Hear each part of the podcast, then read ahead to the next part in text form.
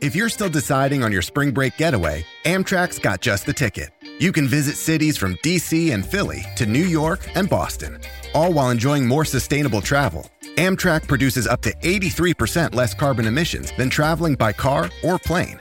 And did we mention the extra legroom and comfy seats? Book early and save at Amtrak.com. Click or tap the banner. Emissions comparisons vary depending on route and locomotive type.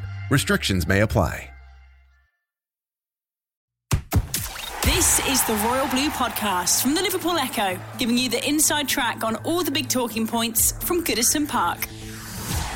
On February the 27th, 2016, the face of Everton Football Club changed. Uh, after a decade long search for investment, Chairman Bill Kenwright presented Farhad Moshiri. Three years on from that day, the Iranian billionaire came into the lives of Evertonians. We reflect on the highs, the lows, and the what nexts of Farhad Moshiri's Everton because it is very much now Farhad Moshiri's Everton.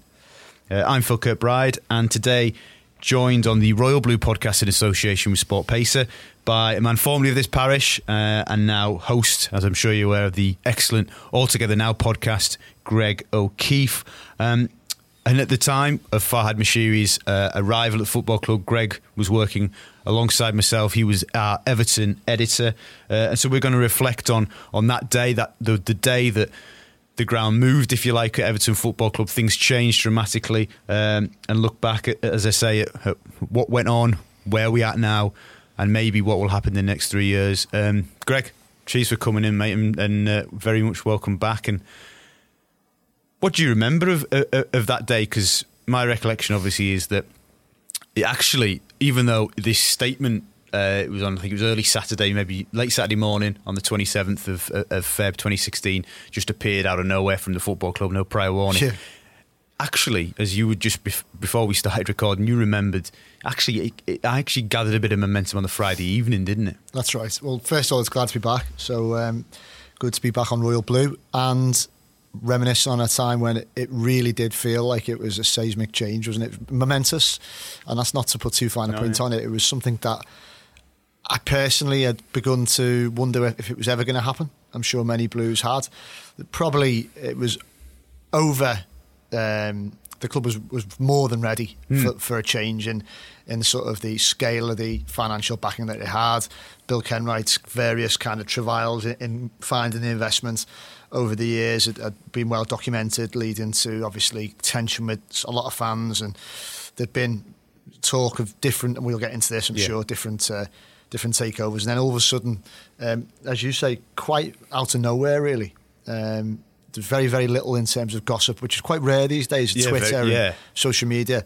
We were just hit with that, you know, some reports on the Friday evening, and, and, and I think you, I think I'd been off, hadn't I? Hmm. And um, you were in, still in the office, and we were texting one another saying, you know, look, look at suggestion this was going to happen.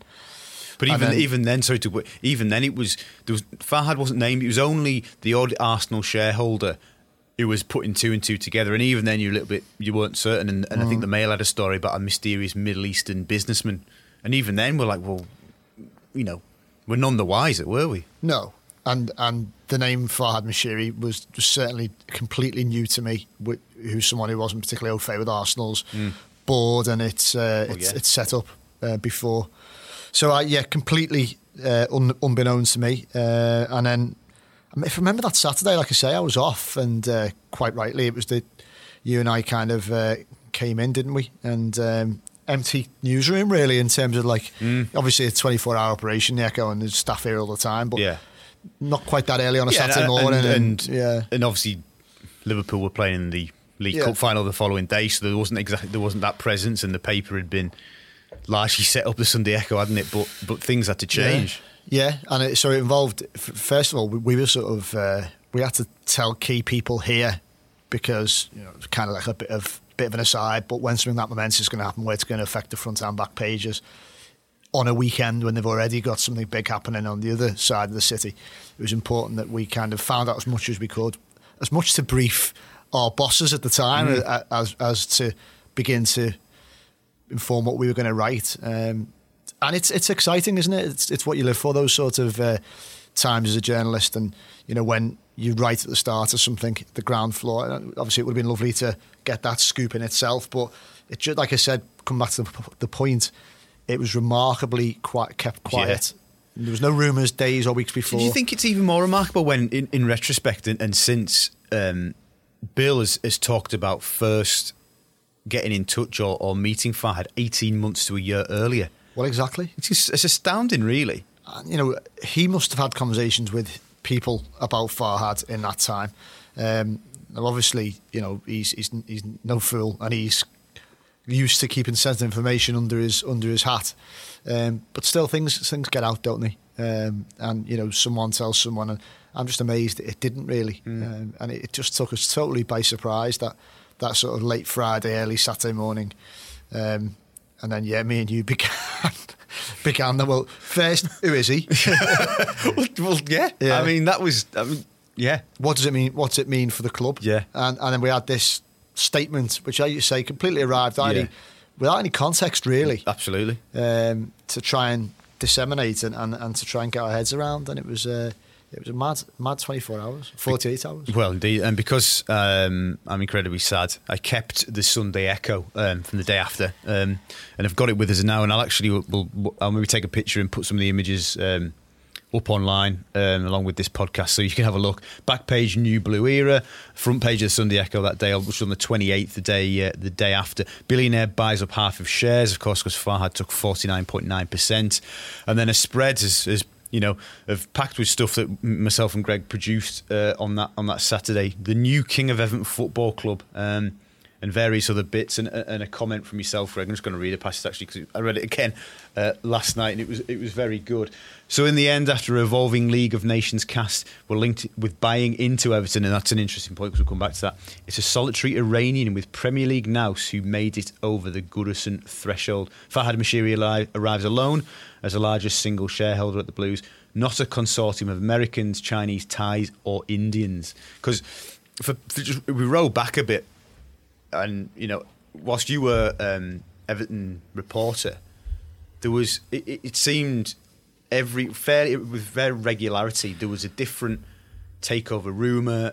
Yeah. Um, and I, re- I remember, t- you know, you you were constantly kind of fielding calls and, and, and sort of saying, look, on the QT, yeah, this could be happening. I'm checking mm. this out. And did any of them ever come close? And even at the time of Farhad's takeover, I believe um, you'll be able to tell us. There was, there was Keith Wyness and there was Chinese interest, and then there was obviously John J. Uh, J. Moores and yeah. Charles Noell, and it was, it was it was crazy time, really. Well, it was, and go back even before, and probably that the fact that all of a sudden there were semi credible, and, and in other cases more so. Yeah talks happening uh, or, or, discussions about talks happening shows you that there was momentum gathered towards the, you know the back end of mm. sort of 2015 and uh, 2014 2015 yes. in particular and you know all those years of search had actually began to gather some some pace um, but yeah coming back before John J Moores and the Chinese interest that, mm. that we obviously were uh, talking about just then was the Jain Group the Indian right uh, yeah, yeah. consortium uh, I think it was Steel um, and, and based in India. And of course, they were someone who, who an organisation that were introduced to the club. Yeah. Uh, via contact, key contacts in the city. And I remember that they were uh, sort of had discussions about how they might help with the stadium and how they might want to have a look at a takeover. And I, I remember th- at the time you and I were thinking, well, they were completely again, completely alien to us, and, and you're only kind of you're thinking, oh, is it would they be like a Venky's? Because that was our only yeah, comparison yeah, point, yeah, really. And you know, Indian owners in the Premier League weren't that common, no, were they? No. So you're thinking, oh, will that be a good or bad thing? And never came to any fruition any, anyway. And I don't believe it was ever that advanced. But yeah, the what Keith Wyness was talking about with the Chinese did seem to have. Um, have legs, yeah. legs in it. Yeah, that they, you know, there had been talks. They've been interested in building a stadium, um, and you know, certainly with John J. Moores and Charles Noell. yeah. There was. It, fe- it felt at that time as we as we went through Christmas, it felt like all the information that we were gathering was that, that it was going to happen. It was going to happen. That was the only yeah. deal on the table, and they were serious. They'd been over a few times. Um, they'd been to Good. It's been shown around Goodison and Finch mm. Farm, but then yeah, out out of nowhere, pops up Farhad. Yeah, and you know maybe how much people like them were being sort of touted in order to yeah sort of uh, light a bit of a fire under people more serious and more why not and, and wealthier like Farhad. Maybe it was a tactic, I don't know, because I don't think if you look, it's easy to say in hindsight, but I don't think they would have been the No. owners that we would have wanted at the club, given what you know, Yeah, the way I think I think the issue they had with Swansea, I think the the, the backlash at Swansea with with uh, John J. Moores and Charles Noell was based on there was no guarantees of, of how much investment they'd been willing. They said up front they said they would put Exactly. in and stuff. Yeah, so Um, I think that was um, one of the uh, one of the key issues. But just just so we we roll on to, to Farhad's first sort of period. He, he made that his first game at Goodison was of course the FA Cup game with Chelsea when Rom scores the goal and, and he gets thrust in front of the, of the of the club media cameras for that slightly Yeah. awkward interview. Yeah. Um, was that when? Sorry to. interrupt, Was that right. when there was pictures of him giving a, someone offering him a sweet?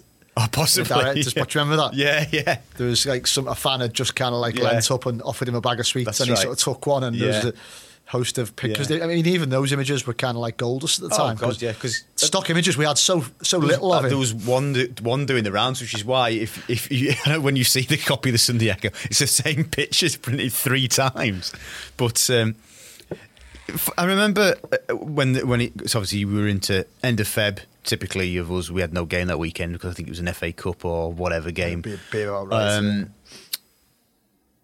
when it sort of Martinez was obviously in charge at that point and, and spoke, as it now looks, hopefully, but very positive, saying that the Moshiri's financial clout, together with the chairman's, you know, football understanding and experience for him, he was saying at least was a perfect storm in a positive sense. Yeah. But actually, it turned out to be the worst thing, didn't it? You know, uh, is your recollection? Because I think we were both relayed this information that actually Farhad had wanted to pull the trigger much earlier. Actually, Yeah. there was, I think there was a game with Southampton when it got toxic, and Yeah. actually was was perhaps held back from from doing anything too rash too soon. yeah, I think his instinct had been to, uh, to to call time a bit earlier, and people had said it might be worth. Because I think there was uh, an acknowledgement from him as well that he was he was new to it, obviously in terms of being in, Yeah. in control of a club, and so he didn't want to be seen to being rash, Just- yeah, and making yeah. knee jerk uh, decisions and, and sort of showing highlighting that newness in, in a brash way. But at the same time, it looked as if his mind was certainly on its way to being made up. But uh, funny, enough, I remember Martinez, and I think y- you and I were both. In, was it when he used to do the briefings uh, at Finch Farm? Mm. Yeah. and he did finish the national press, and I remember him very excitedly talking about the potential for. Uh, for, for what it was Well, going to yeah. mean for him, and of course, it- for him, the ultimate optimist. Despite things not, not going to plan at the time, he was planning for the, the next transfer window, and he was thinking, Yeah, "Oh, he's all my probably spent the money. true here." Yeah, yeah, exactly. because he, he he'd knew had- he had the backing of Bill. He'd, he'd gone to his uh, bottom of his drawer, found his list of premium targets, probably. One of whom might have been Virgil van Dijk, who knows? And He's told me never he wasn't interested. Did he? Actually, yeah, shocking. Still shocking to this day, but never mind. It's there another go. story. There you go. But anyway, yeah. So he might have gone and um, and suddenly been thinking, uh, th- this might just be uh, a dream come true for him. Yeah. Obviously, it didn't work out like that.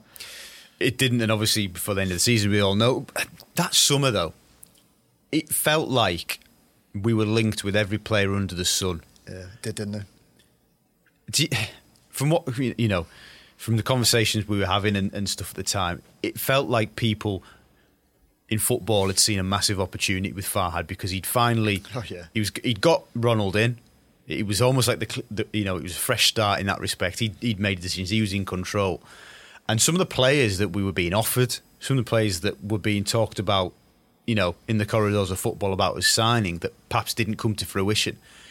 It's, it's cr- crazy, but but football football clubs players perhaps perhaps were seeing pound signs, weren't they? A little bit. Absolutely. Yeah, I think agents, clubs, players, like you say, they're all all smelling an, an opportunity, um, and if not to actually get their players uh, into into Everton, certainly to use Everton's name as leverage and other. Because all of a sudden they, they were the new financial big boys on Yeah. the block, weren't Yeah, they? yeah. So if it was genuine or not, Everton were all of a sudden news now probably nearly crashed the Everton bit, didn't it? And it was like players, you know, which is I mean, like you know, for example, uh, I, th- I do remember uh, you writing a piece about uh, Axel Witsel was offered to Everton, yeah, but what he was, tr- you know, wanting salary, etc., was absolutely just balmy. it was it was obscene, And wasn't then it? then he goes to China, you see, doesn't Yeah, he? And which are gets, probably- and gets what he wants. It's probably an indication of you know, where his kind of priorities at the time lay in terms of football over over money.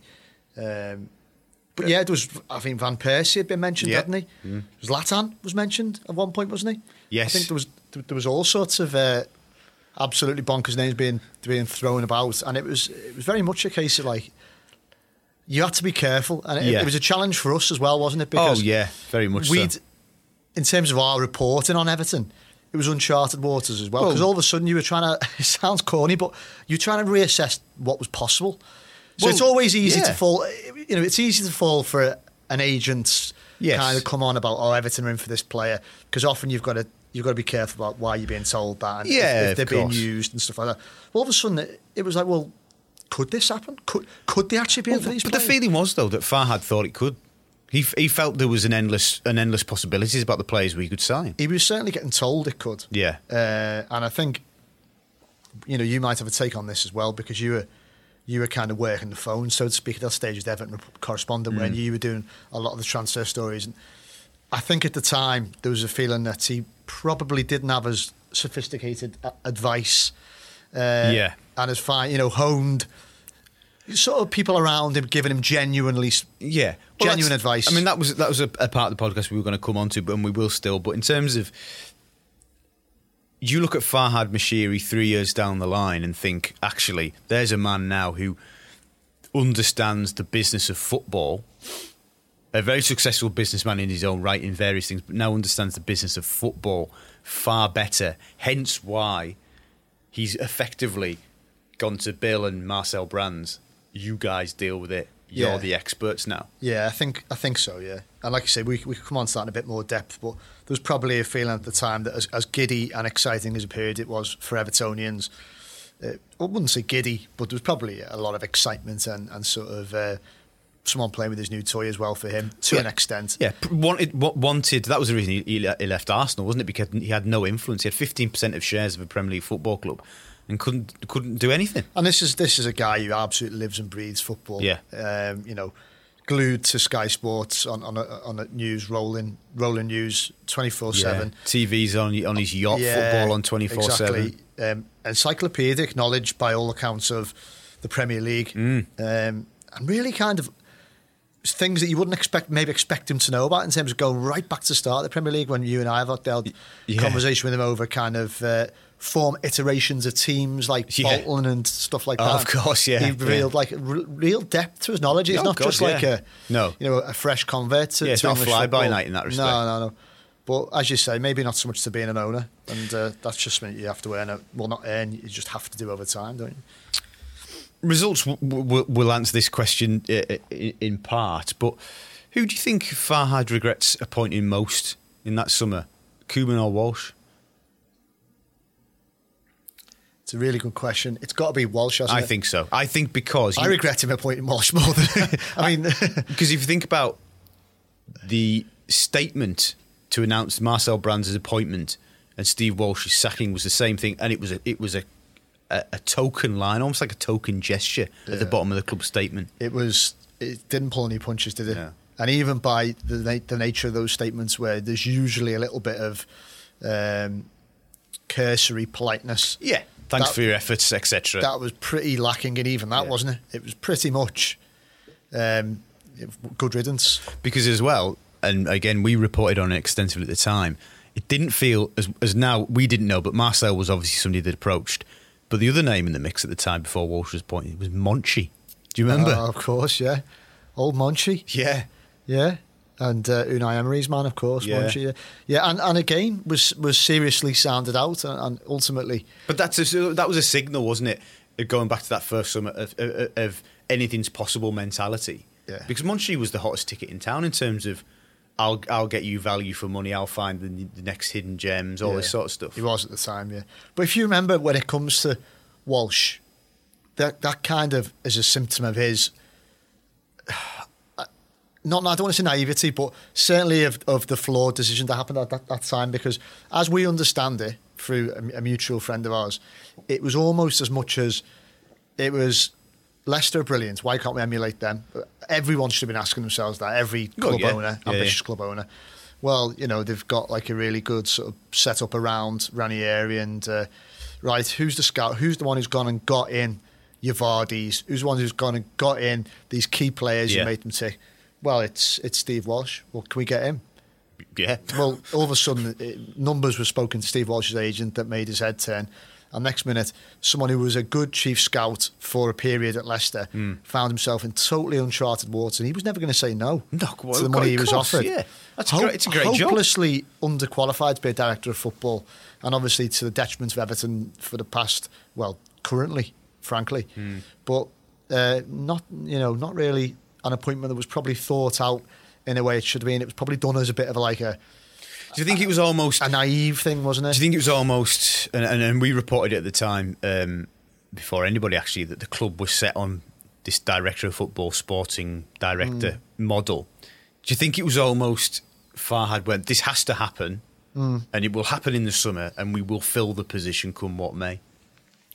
I just don't know. I mean, look, we, we don't uh, we don't know everyone who they had on their shortlist, and No. we don't know everyone they may or may not have spoken to. It just it's just so Everton that the first person, the club's first ever f- uh, football director, director Yeah. of football, whatever Yeah. you call it, is someone who's never done that job before. Yeah, no, and it makes sense now. But at the time, you know, I, I was to a degree, I was blinded by the fact that I felt, I still do, I think it's the right model.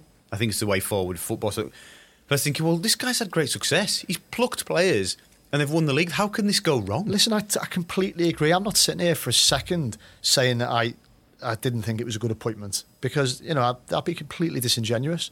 Um, and I wasn't raising questions about the fact that he hadn't done it before at the time. I was thinking, well, yeah, I mean, Leicester, what a fantastic Yeah. achievement. He's the key man alongside the manager who's made that happen. Yeah, brilliant. It makes sense. Mm. But of course, you know, in, in hindsight, it didn't. And uh, It was a bit of a transfer match made in hell, though, wasn't it, with Ronald? Because they were pulling in different directions. Well, from day one. So if if you say, and that gets back to your question, what do, who would you have regretted appointing? It doesn't mean he wouldn't have regretted appointing Koeman because that relationship could have worked. It certainly wasn't all on Walsh with a different character as your manager. There could have been a way of salvaging that, Yeah. albeit you could argue that Walsh lost his lustre or had just been spectacularly done his job particularly well for a period Yeah, at yeah. Leicester and reaped the benefits, but he wasn't able to replicate that. Barring the odd hit, just a guy type thing here and there. yeah. Um, but it was a it was disastrous. It, it compounded it with, with the appointment to Koeman, really, didn't it? And Yeah. from almost from day one, he just didn't. They just didn't want to know, did he? No. They just didn't seem to You communicate at You all. You wonder how different it would have been if Marcel had been, you know, effectively in charge of Ronald. It would have been interesting to see what had happened there, wouldn't Yeah, it? yeah. Two big personalities, obviously two big Dutch, Dutch. names. Yeah. Now they could either have worked together absolutely swimmingly, and we'd still be, have Koeman at the club. Yeah. Or it might have even been even more of a fiery Well, it could have, it could have uh, ended quicker, couldn't it? departure. Yeah. Could have ended. Who knows? quicker. Um, talking about uh, look, it- it- we, we we we we still long to ask these questions directly to the man himself, and and and, and remain hopeful that we will get the opportunity at some point. Um, think he? Do you think he, Far, Farhad? I, I he always strikes me as the sort of person that doesn't live in the past particularly, other than when recalling great teams in the Premier League and his Yeah, great knowledge. yeah. Very much about looking forward and stuff. But he must look back at, at the sacking of Koeman, having Unzi as caretaker, and I don't want to say stringing him along, but but giving him perhaps false hope, pursuing Silva and it not working out, and and then going for Allardyce. He must think, I'll never do that again. Hope must so. do. Must You'd do. hope so. No, no, but he must, he he must look at that and go, no, I, I know where I went wrong big time. Yeah, definitely. Absolutely, yeah. Um, and, you know, again, it's this painful learning curve that we've been on in some aspects since the the biggest change in the club's modern history, really. Yeah. Certainly since, well, you know, certainly since kind of uh, the last 50 years, I, I'd Yeah. argue. Do you th- do you think that maybe? Look, uh, and, and Farhad said it himself at the, at the GM. You know, we need to use the fans' impatience. So he acknowledges, and, and he doesn't see that as a negative. He sees that as a positive. Do you think maybe we, many of us, not all of us, maybe maybe many of us, were wrong to think actually this is going to just going to happen overnight. And actually, this was always going to happen. This was a Man City Mark II almost, wasn't it? In the buying big players and it not working and sacking managers, and then finally after how many years of, of, of Sheikh Mansour, mm. three, four f- seasons, it started to click, didn't it? Were we naive to think that we wouldn't go through that? I don't know. Well, maybe. And I think one thing we weren't naive to, uh, because I remember it's a conversation you and I had a lot of times, and I know it's a point that you had to make to people repeatedly, was The what listened. no, there was, listen, it was absolutely all our prayers answered, mm. finally getting a benefactor with the real wherewithal to take Everton forward. But we didn't get another Sheikh Mansour. Mm. Someone of that level is probably only at City and, and PSG. Yeah. and he's for Yeah. all his, his wealth and his resource, he isn't as rich as God as the book says yeah. in terms I of. think, I think Forbes had him something. I had a look at Forbes' website today. Still, uh, I think in dollars, 1.9 billion. So still, they they still class him as I think at 1.4 billion pounds. He was ranked something like number 1300.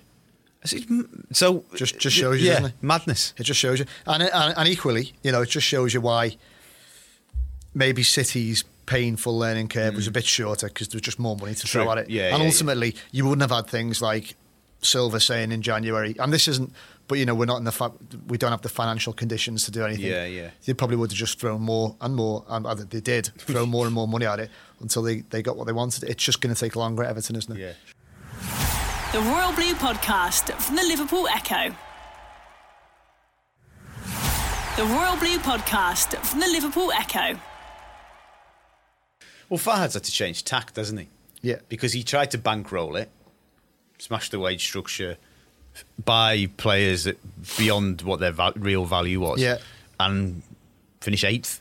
Two, Exactly. two managers later, and an then eighth. deals with yeah, and then dealing with the legacy of that in terms of having those players that don't want to move, who are sat on, on the wage bill, who weren't hungry Mm. when they arrived really, or weren't weren't as hungry as you would like traditionally, and it's caused problems. Uh, you know, especially when you're trying to fund the stadium as yeah. well. Um, and, and, and you were given some insight into into Farhad's thinking at the at the uh, the sort of the fag end of the of the Big Sam era, because it was it was genuinely, as far as we could understand it, going through March, it was it was touch and go whether he was going to be kept on. yeah, But then obviously it went sour and toxic in April. But the end, for the last game of the season, I think Farhad was was was fed up, wasn't he? yeah, yeah. That was the indication that I got sort of uh, with privately that he'd, he'd, he'd had enough, and uh, certainly from Allardyce's the way he spoke about it in the media, he'd been tipped off, hadn't he? If he if he hadn't, have, he obviously didn't have a direct conversation with No. Farhad, but he knew what was coming. The writing was on the wall, um, and again, it was probably something in terms of financial legacy. He's paying off another manager, and uh, Mm. But was there was there good. that feeling, if I can remember correctly from how you relayed it to me at the time, was was there a feeling that he'd just gone, effectively wasted two hundred million quid here, and we're no further. Uh, two years on, we're no further than when when I, when I joined.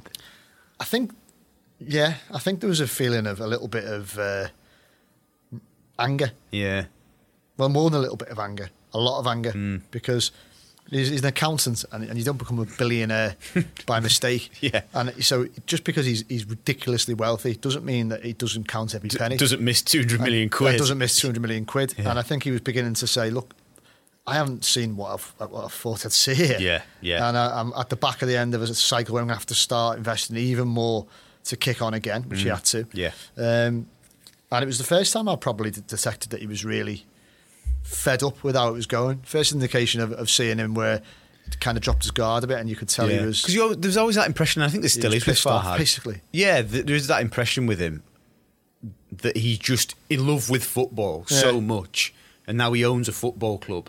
That ah, it doesn't matter. I've got so much money. We'll Yeah. just get it right. But actually, it's not that kind of steel, if you like, and that kind of business backbone was coming to the fore at the end of that season, wasn't it? Yeah, absolutely. Yeah, he's um, he's no one's fool. He's not someone who's just prepared to sit there and, and lob money at things. And, and I think he lives as much as you can when you're at that, that level of mega wealthy. Mm. He lives in the real world to an extent as well. Uh, I'd like to live in his world. I'd like to live in his world. yeah. When I say the real world, I don't think he's ever. I don't think, I he's ever worrying about getting the big shop in at the end of the week or anything like that. But yeah, he's going um, down the supermarket in Monaco. yeah, exactly. But he, yeah, he was he was really fed up with that, and uh, you know, and it'd be interesting, Penny, for his for his thoughts now at the back of what what we're seeing, and for sure we'll get on to how it's gone this season. But um, the learning curve continues, doesn't it? Well, yeah. Um, one one thing on the agenda is um, we, we're going to answer this both. Both answer this hopefully. Um, he, he, has so far proved a rather elusive character in terms of trying to pin down for an interview. Unless, Unless of you're course, Jim White. unless of course you're Mr. James White Sorry. of, of uh, Talk Sport. Um, obviously, they had have, a- have a long-standing relationship, etc. Um, if he if he was here and he was sat around this table, what would what was the one question you'd want to ask him? That's a good question. The one question I'd want to ask him.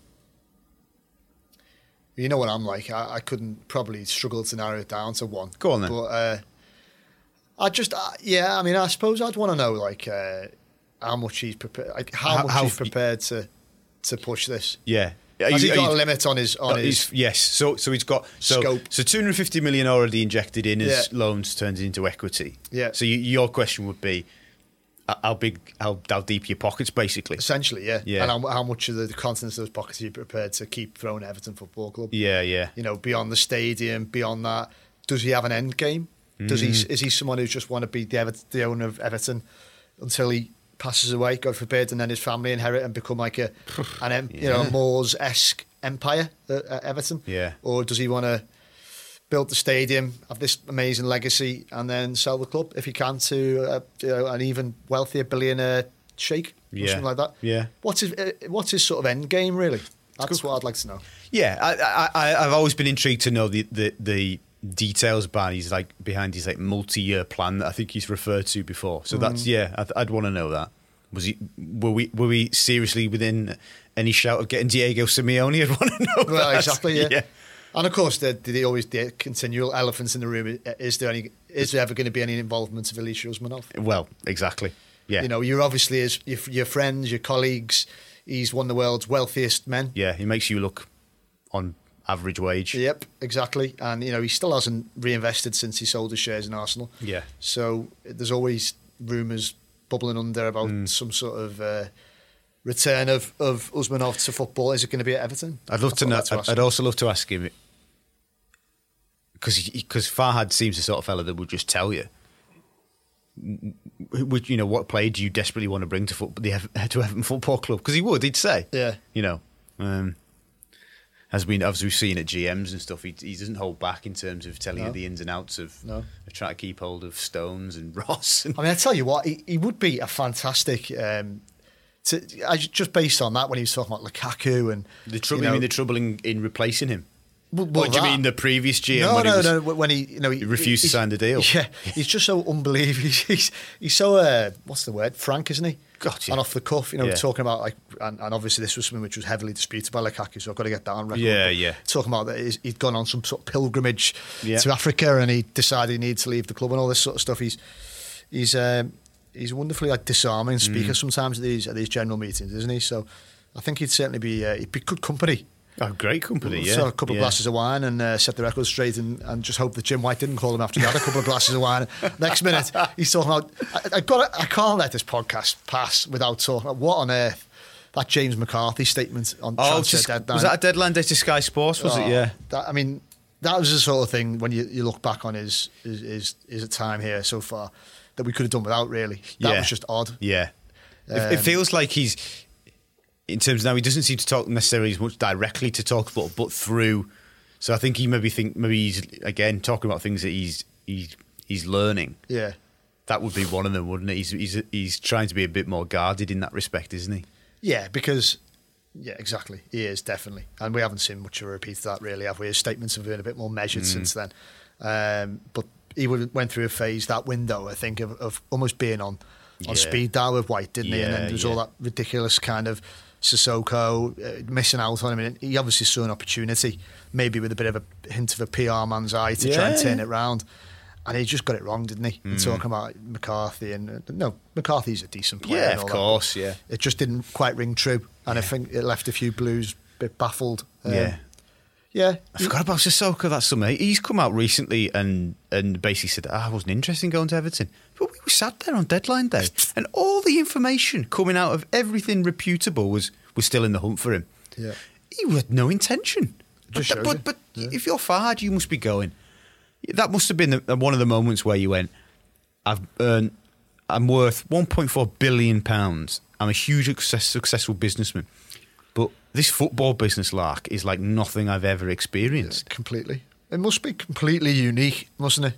To, to Yeah. any other form of business, really. Yeah, because you can't put it on a spreadsheet largely and No. predict what's going to happen. No, no, exactly. It's um, owning a sports club, particularly a football club, must be. Hmm. Well, you talk about you know, sort of like that. Maybe that's the, the thrill when you're that rich. Well, yeah, indeed. What do you think? Um, what do you think in the in the three years? And it's, it's it hasn't been a particularly great three years, admittedly, very tough at times. But what do you think the biggest success Farhad has has, has brought to the club? It could, you know, it could be off the field, of course. Yeah, I'm glad you let me. Unlike, unlike Tony Scott, who always uh, asks, answers the question first because he knows that there's only one answer to something, and then leaves me with the option of you've kindly you, you've given me the. Uh, the we're probably in the agreement, easy, but I mean, yeah. the easy option. So it's it's for me, and I think I'm sure you'll agree. It's purchasing the Bramley-Moore land, um, Yeah. and and securing certainly to an extent because I mean we've still got to see this stadium happen. Yeah. Um, well, we- we've seen it. We're you on about? yeah, well, exactly. Yeah, yeah. That's uh, that's a different story, isn't it? But it's it's t- the tangible progress in a new stadium. You know when you know, you know obviously you reported on before I was I was in this position. You reported on um, the fall of I think it was on your first day was the collapse of Kirby. Was that Yeah. on your first day in the job? Was that were you at Hull? I think it was. Yeah. So you well I think Yeah, the- we, the- were, we were two, three nil down at half time, and Kirby had collapsed. So it was an interesting first day. I, they call me bad news, Greg. I don't know why. I don't know why. But, but in terms of um, when when when the, the the site was bought, that kind of I think a lot of people, even though there's a, huge and healthy degree of skepticism still, I think people, well, this guy's for real, isn't he? He, he means business. Um, where would you rank appointing Marcel Brands on his success rate? On his success, is he in the top three, top five of Farhad? Definitely. the- I mean, I think it is. To all intents and purposes, Yeah. I think it is. And everything I've heard suggests it is. Um, but I just, some, you know, you know what it's like, Phil. You don't want to get carried away. You know, Mm. I've seen prom- very, very promising signs that Brands is absolutely the top operator we need in that role. Yeah, yeah. And very different from Steve Walsh. But I just say everyone at the club needs to just get a, you know, no one can be getting carried away with themselves yet. Yeah, yeah, He's yeah, only yeah. had one window, Brands, and, and you know th- he's done some good stuff. But he's got to be asking questions of himself as well and getting better. Gotta produce Oh, God, yeah, better. yeah, you know. yeah. I think. So- I think. Uh, yeah, this isn't a brands pod, but obviously, I think. I think Marcel would, would look at Yerry Mina's struggles so far to adapt properly. I was thinking that, and think and think "Hmm, I could do with you. You know, spent a lot of dough on you, mate. You know, I think it'll come, but yeah, he could probably think Yeah, that. but then Um, the, I mean, I wouldn't imagine he. Yeah, that, that's exactly. He didn't spend that money on him being a very, very long term thing where Yeah. he'd, he'd take a season or two to adapt. Yeah. I think you spend that much money, you're pretty confident that he's going to make an impact in his first season. Now, Yeah, yeah. Very much remains to be seen, doesn't it? of course. So I, I would agree with you. Would we? What else would we, we, we class as a, as a Farhad success? It feels like the majority are off the pitch. Would we? Would we say? Um, It does, doesn't it? I'm trying to think. Would you, would you, Sponsorship for Finch Farm. U- USM, you know, you know, rings up his his Yeah. mates and says, Yeah. you know. But yeah, um, what about what about changing the board as he did? Admittedly, look, I mean, uh, look, strictly speaking, he's not on the board of directors and therefore doesn't make those decisions. Blah blah blah. Of course, it's down to other people. But Mm. the reality is, he's appointed Sasha and brought Keith Harris with him. That I think uh, success, or let's let's see, you know, if Sasha can deliver improved commercial performance, that would be yeah, tick. And if Keith Harris can deliver a stadium, tick. O- Exactly, yeah. Otherwise, don't yeah. know. Yeah, no, it's very. I mean, the board had to be. I think it's it's, it's safe to say that the board had to be expanded. It was too small. Mm. Yeah, it was. Yeah. It needed fresh. to three people. Yeah, point, it needed it needed fresh blood, fresh ideas, and so that was something that he obviously saw and addressed, uh, and they've got that. Um, you, you know, you could you could say, and I don't mean this to be uncharitable, but you could say that fresh ideas and new blood in the chief exec role was was was probably due. Absolutely, yeah. Uh, yeah. Mm. Robert Elstone probably acknowledged that himself. He'd been at the club for a long time, Yeah, and yeah, it was time to, to for him to move on and for someone else to come in. And obviously, Denise Barrett-Baxendale, enormous success story in terms of what she'd done at the charity at Everton in the community, and now uh, we're hearing good things about what she's doing as the CEO. But again, just like everyone else that we said, you know, the proof will ultimately be in the pudding. Yeah, yeah. But he wasn't afraid to make, you know, to, to make bold decisions in Yeah. every capacity. Yeah, yeah. Um, So yeah, the board boosting the board was important, wasn't it? And um, I think you can't decide on on the success of any of that, as, as you said, until there is a stadium there. There is a marked uh, uh, uh, increase in our commercial performance. There is a kit deal that right might not compete with the Uniteds of this world. Don't get me wrong, but certainly is more competitive as opposed to the the kit bag deal, which is I think fair, quite reasonably had its detractors over the years. yeah. It feels like it's a bit um, small time now for a club of Everton's yeah, ambition. yeah. So yeah, Do you feel that uh, before we go into to what we think might be his his his biggest mistakes? Do you think maybe one of the smarter decisions that Farhad has made was to bring the chairman Bill Kenwright back into the fold towards the end of last season, when you know, as we all know, he had been a sidelined, but you know, you know. In the appointment of Allardyce, etc., etc., it was it was very much Farhad going it alone a bit more. Do you think actually it was a smarter decision to bring Bill back really close back into the decision decision making process? Feels like it is to me. um, You know, because Bill's been there and done it in the boardroom and negotiation and stuff. Yeah, he's success and failures. He's done things wrong and done things right, but Farhad still he's really he's not he's three years in, isn't he?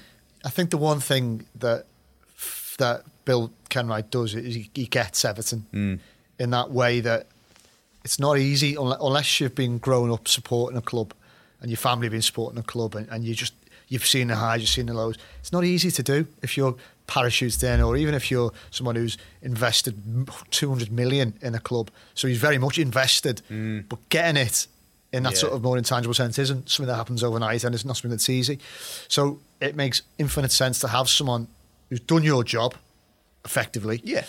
and gets the club very close at hand. And I don't think we ever had any indication that they'd, should we say, fallen out. No. But certainly I think there were times when Fard decided to maybe go it alone and Allardyce's Yeah. appointment is one of them where he possibly didn't seek advice from someone like Bill, who may Yeah. or may not have said, I don't think he's the right fit for Everton. Or, or or did listen to the advice, but then chose not to. but to then take chose it. not to take it exactly Yeah, because he thought you know he needs to start making his own decisions. Um, so it can certainly do no harm to to listen to someone who gets to the club in Mm. that respect, and someone who for for some of his perceived faults over the years as chairman was certainly never bad at, at negotiating deals and saving money for the club. Mm. Yeah, yeah. He was a very very shrewd negotiator, Yeah, yeah. Uh, Bill Kenwright. So having that capacity to consult him when you're trying to when you get into a situation where you're saying, well, we're not going to go in this market because we haven't got the financial conditions, well, it doesn't hurt. Now, you think now, obviously, Marcel Brands would be the man who'd be doing that. Yeah, yeah, yeah, yeah. I think so. But why would you discount someone of the experience and wisdom of, of Bill having them around? So, Yeah. yeah,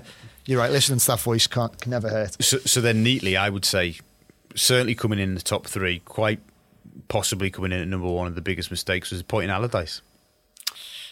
Because for several reasons, Yep. the sort of way it went toxic very quickly and how it created a, obviously a very bad atmosphere around the club with the supporters. Secondly, how much money it got ended up costing him. Yeah. And it's the damaging, it, it- it's financial, it's the damage to Everton's reputation. It's sort of like P, PR. Yeah, Um, and, it, you know, and, and up until recently, it felt like Allardyce was on the TV or the radio every day, Yeah. having a pop. yeah. And that's no good, is it? No, and he might well resurface if results if Everton continue to be in the headlines for the wrong reasons. Mm. Listen, he he'll, he'll carry on being asked and he'll carry on answering questions. Yeah. because for him it's a form of semi validation, isn't it? Yeah, of course it is. Um, so it was just. Is it? Is it fair to say it was a, just a disastrous appointment from start to finish, more or less? I mean, he did. could- he did the job. You could terms- argue, yeah, exactly. So for Farhad would say, well, actually, he would maybe contest that uh, our opinion and say, well, actually, um, he, he stabilises, which is which is what we wanted, um, X, Y, and Z. But then the flip side is, well, yeah, but it turned toxic. He bought two players who have had a short term impact and are now, you know, the best will in the world, probably available to be sold, but Hmm. they may be difficult to move on. it's a matter of perception, though, mate, isn't it? Because if you think there was genuine concern, and it wasn't just by Oh, sort of of alarmists Yeah, yeah. that Everton could get dragged into a relegation fight before he was appointed. Now, this part isn't to talk about Marco Silva in the current situation particularly, but it, it might only need a couple more results for Mm. that sort of concern to genuinely gather a bit more traction again. And so, where you know where'd you go from there? You know, it's, but that's a different that's a different conversation, isn't it? Well, and Farhad relayed to uh, to Mr. White, didn't he, that you've got to hold your nerve, which he hasn't done previously. Mm. So you would think that he is going to Acknowledge, that's acknowledge almost acknowledgement of uh, exactly. of his mistake, if you like, Exactly. isn't it? Uh, any other mistakes in terms of just for balance in this pod? We said you know we've talked about quite a few successes, which might sound a bit strange given given where we're at. But in terms of other mistakes, I think other things that Farhad might go, you know what, shouldn't have done that. We've talked about Walsh, of course, um, but we- we've we've we've battered Walsh enough, I think. Uh, yeah, I mean, for me, Is it sanctioning some of the players? Well, uh, well, look, I would say, I would say, I probably would have tried to manage Wayne Rooney's exit if, if he was going to Mm. be sold a bit better than it, it did. Uh, I think it left a little bit of rancor. Yeah. it didn't. Again, it wasn't. It didn't sound as if it was from a PR point of view.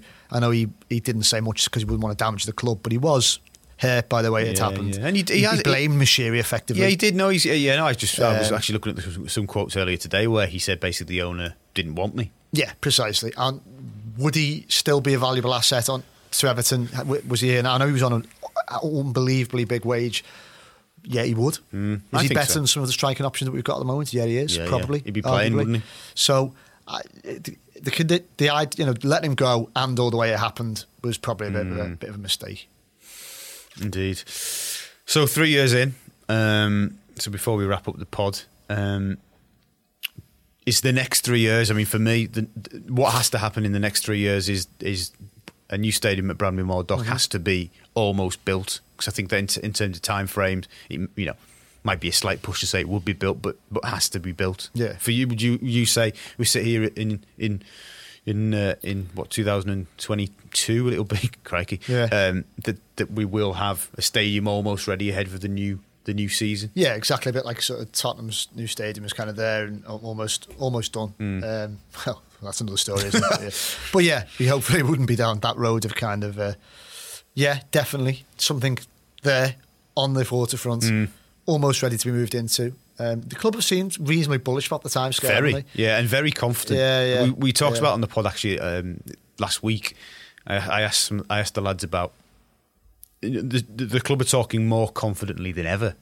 You know, you understand like they've been cautious, haven't they, over the years because of the failed various failed projects. But you know, I, I just think that they're softening their stance a little bit. And, and do you do you share that? And you, it comes from the top, I guess. Yeah, I think I think that they feel that you know, I for me there's there's still that missing. Uh, I'm not saying that they haven't got the money to pay for it, but I just I would be greatly assured when I see it and I find out where it's coming from. Yeah. and that all the uh, the ducks in a row to move yeah, forward. yeah. And, Fa- and, and Farhad actually at the GM um, making it clear that he, he will be committing more of his own. You you spoke about wanting to ask him about you know how deep are his pockets. You know him saying that he will he's committed to some some amount of money for the, to help the stadium, hasn't he? So Exactly, and then you look as well coming up. Obviously in July, he's due to. Is it July? He's yes, no to, later than July. Yeah, to take his uh, stake up to seventy. seventy-seven point two. Yeah. I mean, just very briefly, I know it's a bit of a sort of, you know, going off the point a little bit, but you remember when another thing that you and I had to grapple to get our heads around was why 49.9% when he first Yeah. came in? And it was, I still couldn't give you a definitive answer as to why it was. It felt, I think, and, and again, we would have to ask the people involved. It felt like it was if as though um, Bill Kenwright was was handing the keys to Goodison over to Farhad, but keeping the spares. So he couldn't outvote anybody at that stage at a, a general meeting, could he? He couldn't just come in and go bang, bang, bang. So I think it was it's a good way of putting it, yeah. Bill acknowledging that, right, we believe, I believe you're the man, but Yeah. you need to show it. And, you know, initially that 80 million loan went in and debt was paid off and Yeah. Goodison had a bit of a facelift and, and then it snowballs from there, isn't it? And Yeah, and you just you just mentioned another thing that we probably remiss us not to say is that a gradual improvement, just the extra money in terms of doing things like mm. the facelift Goodison got, Yeah. which has made a difference. And it's mm. easy to forget about things like that. they don't yeah. happen. o- Don't, they don't happen for nothing.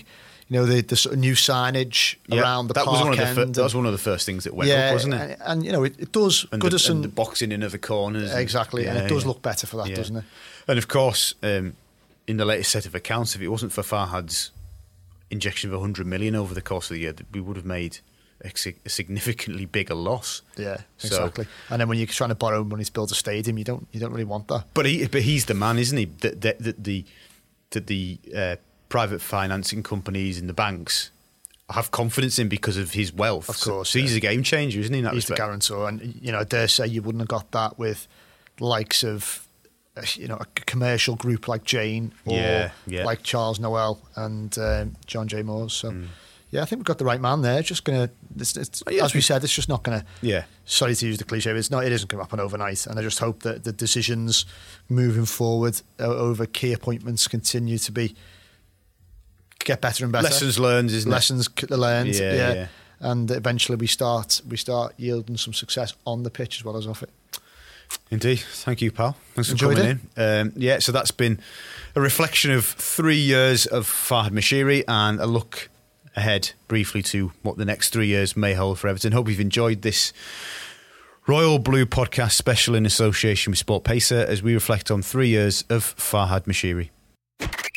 You've been listening to the Royal Blue podcast from the Liverpool Echo.